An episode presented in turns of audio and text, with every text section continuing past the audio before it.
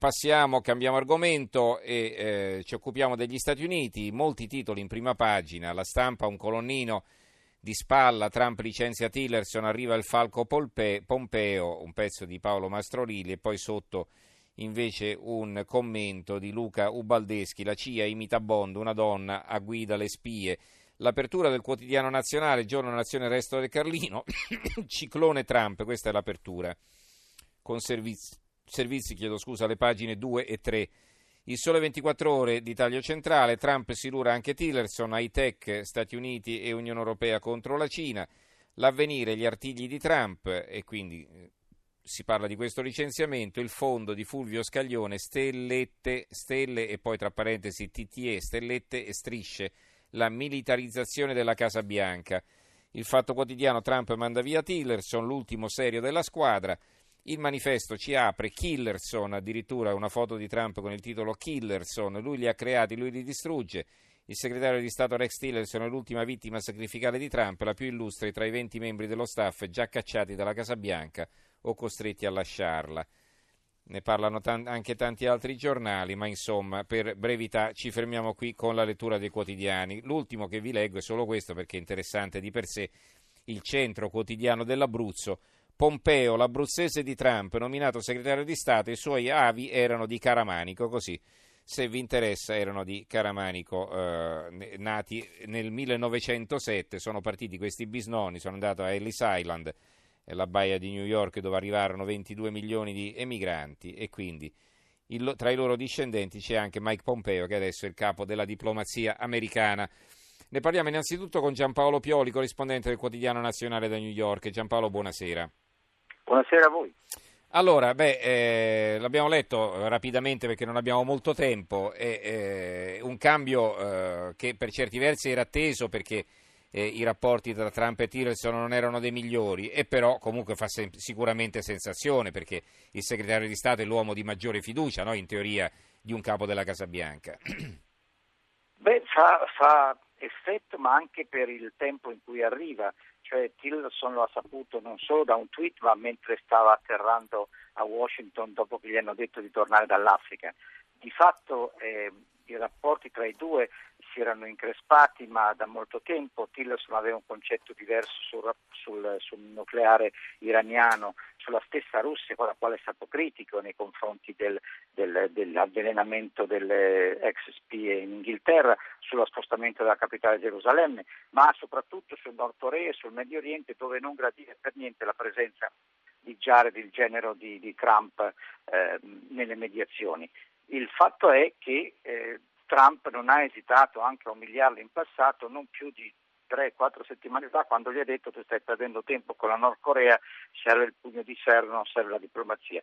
Se non che eh, una settimana fa Trump ha accettato lui per primo e con una decisione totalmente presidenziale di partecipare al primo faccia a faccia con Kim Jong-un che segna di fatto una svolta nella politica estera americana. Tra l'altro, perdonami se ti interrompo perché c'è Prego. un'ultima ora qui un'ansa e dice eh, Nord Corea Trump può succedere qualcosa di molto positivo, quindi Trump addirittura positivo sulle possibilità di un'evoluzione dei rapporti con la Corea del Nord, quindi sta cambiando beh, completamente. Beh, eh. beh, il fatto che ci metta la faccia, che ci, ci metta il fisico anche per incontrare eh, a quattro occhi eh, Kim Jong-un, Kim Jong-un in, una, in, un posto ancora da definire, ma che potrebbe essere il confine tra le due Coree, ma anche una, un paese neutro. Non credo la Svizzera come si era detto, non credo Singapore come si mm, era mm. ipotizzato. Comunque sta di fatto che la presenza del capo della Casa Bianca e del dittatore nordcoreano è storica e quindi questo secondo me potrebbe dare un grosso eh, segnale nella politica di Donald Trump. Tillerson era più scettico, Tillerson è stato bypassato perché gli stessi nordcoreani hanno mandato un messaggio di invito a Trump senza passare dal segretario di Stato, col quale peraltro aveva negoziato segretamente in Svezia per quasi un anno senza ottenere molto. C'è stata la Corea del Sud, ma il messaggio, la lettera di Kim Jong-un a Trump è arrivata attraverso canali che non hanno interessato il Dipartimento di Stato. Il, l'avvicendamento, eh, che era nell'aria da tempo, anche con, con gli screzi estivi, quando eh, Tillerson non ha esitato a dire che Trump è un moron, quindi uno stupido in una riunione pubblica di alti ufficiali della Casa Bianca, senza mai ritrattare quella frase, mm-hmm. era chiara, voglio dire, la posizione del, del, di Trump è una posizione non solo imperialista per molti versi, ma da imperatore per quanto riguarda la gestione della Casa Bianca. Chi non è con me è semplicemente fuori, se non mm-hmm. contro di me, perché lui tratta bene tutti, eccetera.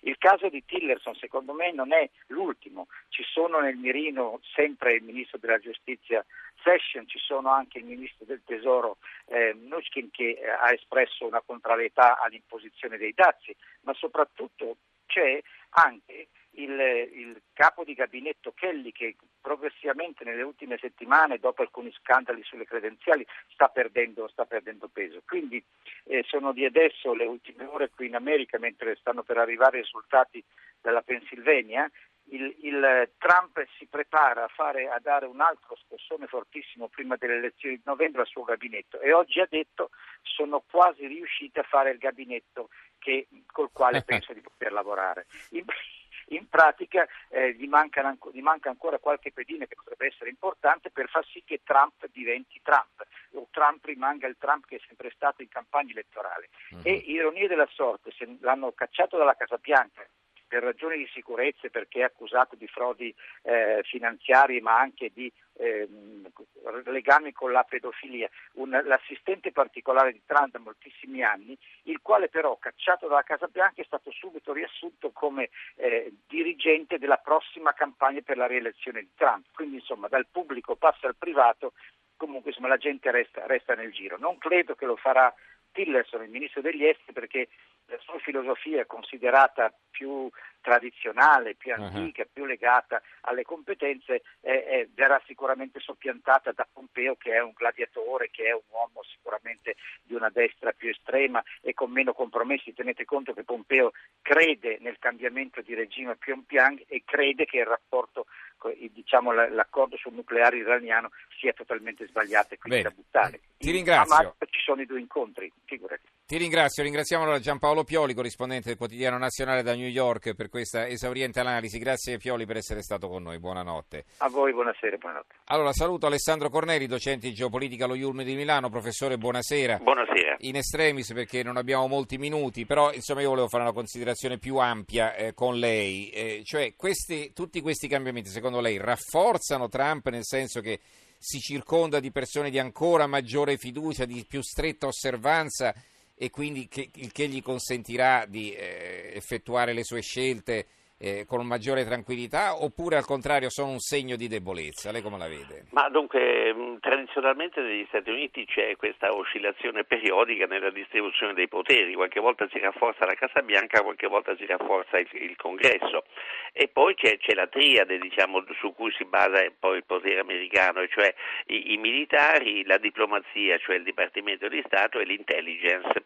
Ecco, ora eh, Trump sta cercando di mettere eh, così a punto questa, questa, triade, cioè di poter contare sulle, sull'intelligence, quindi con la, la nomina della Asper, che aveva già nominato prima vice direttore della CIA, con la nomina adesso di, di, di Pompeo e, e, poi per quanto riguarda i militari è tutto, è tutto da vedere insomma, quanto, quanto po- possa fare. Quindi da un certo punto di vista è, fi- è fisiologico eh, questo, questa alternanza di concentrazione del potere o nel congresso o, nel, o nella, nella presidenza. Certo, certo Trump punta sulla presidenza e quindi tende a rendere irrilevante o quantomeno meno, meno importante il, il, congresso, cioè il, il, il Parlamento. E, e, e, in un certo senso quindi lui punta a, a, mettere l'opinione pubblica di fronte ad un giudizio person- sulla sua persona, cioè sulla sua politica e quindi cerca di bypassare in questo modo le, le elezioni del prossimo, del prossimo novembre, cioè non utilizzarle per riequilibrare il potere, per esempio ma- mandando al Parlamento, al Congresso più, più democratici, quindi che possano opporsi, ma farne una specie di plebiscito sulla sua persona di cui si avvantaggerebbe se vincesse il Partito Repubblicano. Quindi questo è un po' il cambiamento di potere. Inoltre dà questa eh, sensazione di, di, di, di decisionismo eh, che in fondo anche il presidente cinese eh, Jinping oppure il, il, presidente russo Putin che, che, che, possono a loro volta cambiare eh, ministri e personaggi così a loro, a loro, intorno, insomma il presidente americano non, non sfigura certamente eh, al, al, al, confronto. Quindi una affermazione di, potere personale che però vuol far coincidere con una, con una sua visione personale, realizzare, come lei diceva prima, se stesso il vero Trump, il Trump che ha sempre sostenuto la necessità del First America, America prima di tutto, riportare la potenza americana al massimo fulgore. Però quando lui prende decisioni di, che ne so, la, il cambiamento di rotta sulla Corea del Nord, eh, questa, eh, questa, politica eh, per molti versi antirussa, quando in campagna elettorale si era molto avvicinata all'ipotesi di rivedere i, i rapporti con la Russia e di migliorarli dopo il periodo eh, così eh, abbastanza oscuro dei rapporti tra Obama e Trump. Ecco, no. allora, cioè, chi lo consiglia alla fine? Perché se poi lui cambia tutti i consiglieri, che fa? Si sveglia la mattina e cambia idea? Cioè certo, questo eh. è, è, il rischio, è, il rischio, di questo. Per quanto riguarda la Corea, io sono al 50%. Se lei ricorda giusto un anno fa, quando la Corea spe, spa, sparava in aria tutti i suoi, i suoi missili, eh, alla richiesta dice ma che cosa si può fare? Dice ma il pragmatismo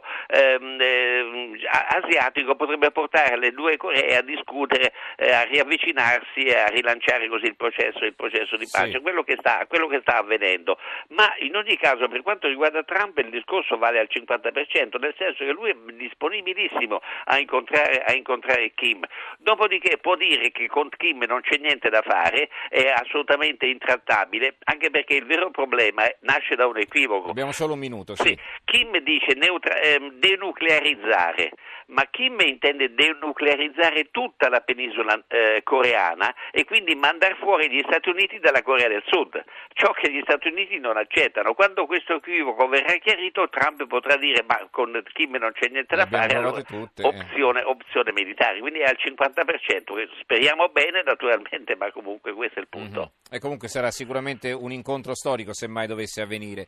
Allora, eh, ci fermiamo qui, eh, ringraziamo il professor Alessandro Corneli per aver aspettato soprattutto fino a quest'ora, oltre che naturalmente per la sua grande competenza docente di geopolitica allo Iulm di Milano. Grazie professore, buonanotte. buonanotte, buonanotte. Allora, eh, adesso diamo la linea subito a Stereonotte condotto da Silvia Boschero. In conclusione ringrazio in regia Gianni Grimaldi, tecnici Maurizio Possanza e Tommaso Margiotta, in redazione Antonio Bonanata, Carmelo Lazzaro e Giovanni Sperandeo. Noi ci risentiremo domani sera alle eh, 23 eh, per il nostro programma. Domani sera abbiamo già qualche idea ma non ve l'anticipo, va bene. Ci risentiamo domani, grazie a tutti allora e buonanotte.